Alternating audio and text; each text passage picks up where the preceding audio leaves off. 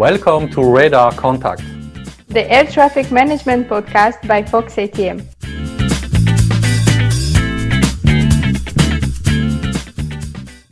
Welcome to one more episode of Radar Contact. For this episode, we will talk about a specific part of ATC training, which is ATC simulation. And for that, uh, my guest today is uh, Kjell Arn Kamben, who is principal engineer at EDA Systems in Norway. Kjell, welcome to Radar Contact. Can you please introduce you briefly and then we can deep into the subject? Thank you very much. I am from computer science education. Uh, I worked with ATM from 1990. Who is EDA Systems then? Are, are you uh, a private company? Are, are you part of an ANSP? Are you a spin off? Or where does the company come from? EDA Systems is a Norwegian company started in 2005 uh, based on long experience from the Norwegian ANSP, which earlier also included the authorities function. So, yeah, you can say it's a company spin off for specializing. How was the transition for you personally, if I may ask, from an ANSP to a private company? I, I like it. You can decide more yourself you can make your own decisions much easier and quicker. So EDA Systems is, is offering ATC simulators, and there is a, a, big range of that, going from tower simulation to center simulation, which are different. Uh, which part of the spectrum do you cover with your products? Well, we we cover all of it. What we like the most is to create solutions to customer challenges. Most often, it ends up as a simulator system with a certain architecture and features. We combine some key factors in our company to make such a solution where yeah, four, four of the main key factors are competence in aviation, deep and wide, both from ATC side and from the pilot side. So from flight plan processing and radar processing, airspace design, and so on on the ATC side to instrument landings and lift and drag and so on on the aircraft side.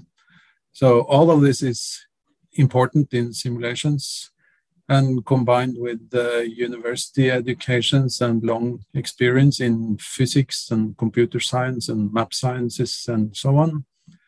And this again combined with the efficient development environment for software, which is really important in simulations, you don't have all those safety requirements, so it makes it a lot more efficient.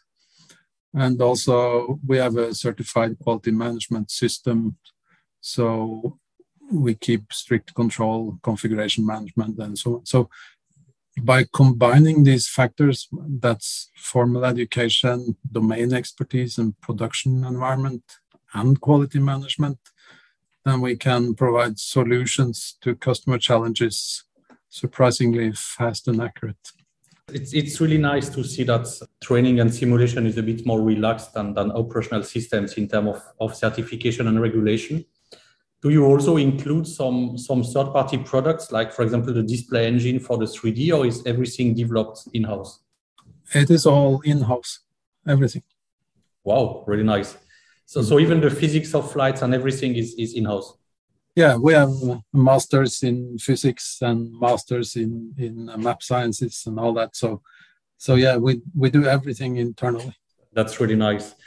So lately you communicated a bit on remote training concepts and this collided with, with COVID. Was it created specifically for COVID to make remote training possible or was something that EDA systems had on the plan even before the pandemics? Um, this was not uh, created for COVID. It's not really remote training, it's remote operations in general, uh, which was implicitly a part of the fundamental system design from the beginning. It uh, turns out it, it's very good for COVID mitigations, but uh, also for efficient use of specialist personnel working at different places and that was the initial idea behind it. So when you say remote operations, so that means taking the controllers away from, from a center or from, from a tower? Do you mean you will go in, in remote towers as well? Yeah, we we do uh, work with uh, remote towers, but remote operations. I, I don't mean I, I don't mean uh, operational traffic control, but I mean is not just the training, the piloting and the training, but it's system management and creation of exercises and uh, all kinds of use of the simulator can be distributed to anywhere. You you are not bound by physical premises in a room or something. So all aspects of uh, all aspects of the of the operations can simulator operations that is can be performed at the same time and re- regardless of location in the world. Was that a, a, request from some customers of yours, or is it an idea that you brought and you had to to convince your customers they were that, that was interesting? I'm not sure how much we needed to convince. It was more like the option was there, and they saw the benefit, and then uh, it has been used quite a bit, and and it's really popular. Also, you can you can work from home office and or uh, permanently installed uh, working positions anywhere basically. We we tested it also from for instance from a hotel room in greece and uh, it works perfectly on a laptop. Ah, that, that's interesting. We had an article a few years ago about that that was on atm in, in home office. And one of the aspects we we shown up was that technology is okay, is ready, but sometimes the human factors, you know, the need to sit behind or beside your colleague or to sit beside the trainee when you're a coach is still important to do that in person. Do you think technology can completely overcome that? I think uh, for, for simulations, uh, it's not the problem because there is no safety involved. So you can save a a lot of money and so on. But but for operational work, I think it's a challenge because you need all these redundant capabilities and you are sensitive to even small dropouts and so on. So it's popular and it has been for quite some time to say that we could run traffic control from basically anywhere. I still think there's safety challenges connected to that. Yes, certainly. So when you look at a simulation system, it's quite a complex thing made of different components. And I've seen you have, for example, you have a VCS simulator separately, you have a data generator.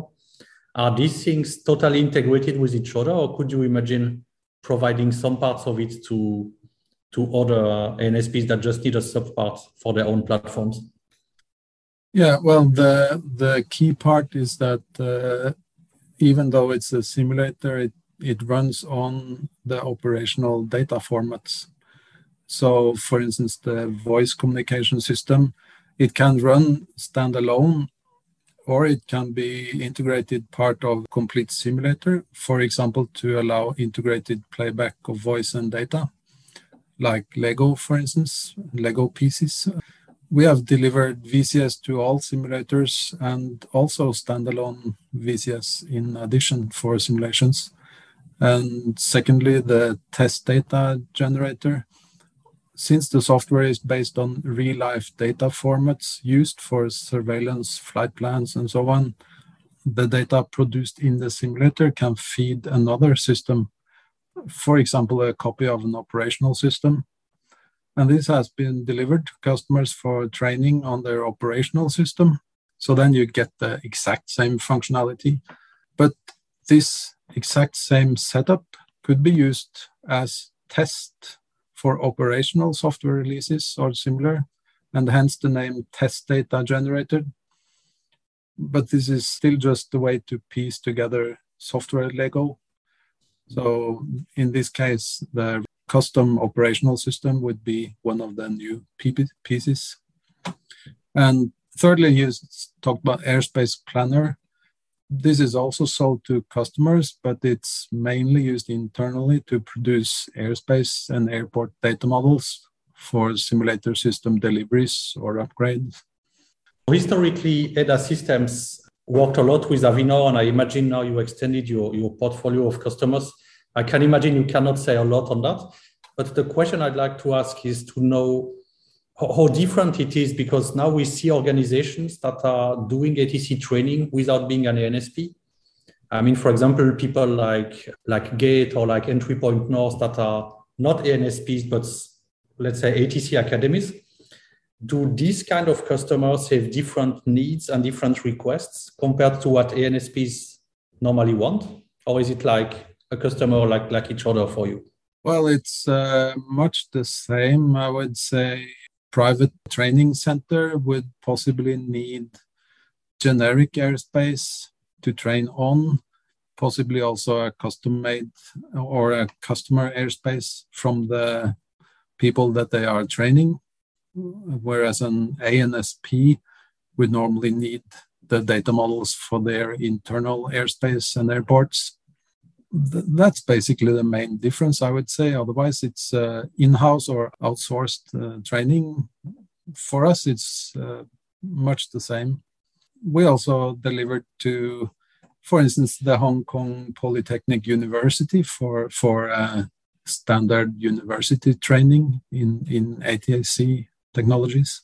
You spoke about customization, which obviously is an important part of simulation because you want to be as close as possible to the real thing. But here I think we need to distinguish between two stages. At first, trainees learn to become an air traffic controller and there you can work with the generic airspace and, and generic systems.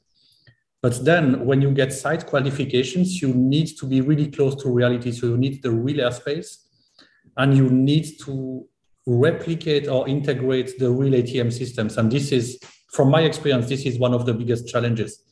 And I know two approaches here. You can replicate the design and the look and feel of the system with the simulator, or you can have a copy of the real system that interacts with the simulator. Do you support both, or do you have a preferred one, or do you think they are equivalent? Yes, we support we support both. We we have uh, delivered generic airspace for, as you say, generic training. Also, we have delivered specific airspace, and controllers can go directly from the simulator to the operational environment without anything between. So they go by themselves at work first hour straight from the simulator. So that's also possible. We have uh, delivered also the test data generator where we produce data similar to what you see from uh, live radar from from flight plans and messages running on the operational networks and fed that into operational systems so that they can train with the exact same user interfaces as they have in operations. We do that too. Really nice. So it looks like you cover a broad spectrum of needs. And obviously, you've got a recent contract with Avinor. Uh, can you tell us a bit more about what is going on there? Avinor went operational with remote towers for almost uh, three years ago and has the world's largest remote tower center so our simulator delivery will be operational just after summer holidays this year with cloud computing and remote operations. It's already supporting the exact functionalities of their operational systems using even the same hardware. So soon Avinor will, as only ANSP in the world, will move on to multi-mode operations where one controller is responsible for more than one airport at the same time from one working position. And the eCoach simulator will again work exactly the same, both regarding system functions and voice communication solutions. And uh, both for the training and for the authorization purposes, it is important that user interfaces are exactly the same on the operational system and in the simulator, which is the case. That, that sounds really nice. And I, I'd love to have a look at that travel permitting. And now I'd like to be a bit nosy, and I, I hope I'm not pushing the thing too far. But you are keeping developing and doing research on your on your systems. Can you tell us a bit what kind of R&D is is running at the moment at EDA Systems, if it's not too secret? We have worked with uh, master students in in some areas. For instance, eye tracking, so you can see where the controller is using his uh, eyes and also speech recognition and things like that. But for the most part, uh, we work with continuously implementing improvements in the customer's life cycle cost aspects in various views and available simulator usage areas and so on, mainly based on customer feedbacks. You mentioned voice recognition, which actually is a hot topic in, in simulation because it's potentially opening the door to autonomous training, which means that it could be that with good voice recognition, you no longer need a setup where you have the trainer, the trainee, and the pseudo pilots, but that the trainees could be in position to do some exercise themselves. Are you there already, or is it something in the future for you? Well, we do have uh, pieces that work, but it's not commercialized all the way. But regular commercial speech recognition is is moving fast. So still, it needs to be very perfect.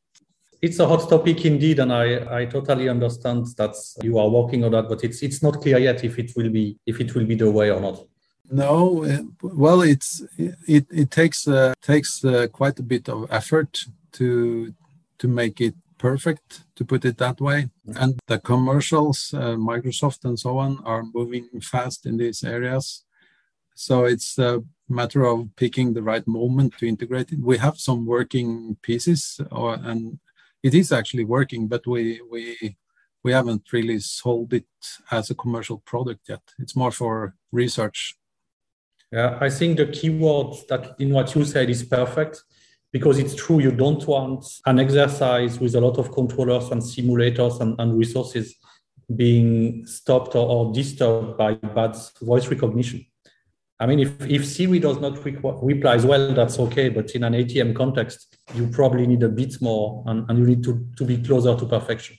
Right. Because in early training, ab initio and so on, you can you can sit there and work with it as a video game or something and if something goes wrong it's not a catastrophe. If but if you run a major training scenario with a lot of uh, participants and you miss the recognition and it passes the point in time where the hot things are happening then you basically mess up the whole uh, exercise which is not popular at all. So it ne- really needs to work very, very good before you can use it in advanced.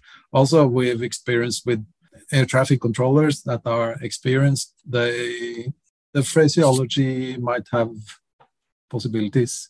I'm, I'm sure they understand each other because they implicitly know what is being said. But for a computer, it needs maybe a, a bit clearer than that so that might might be a problem too. No that's true. And even if simulation does not have the, the safety relevance of real operation there are still a lot of resources.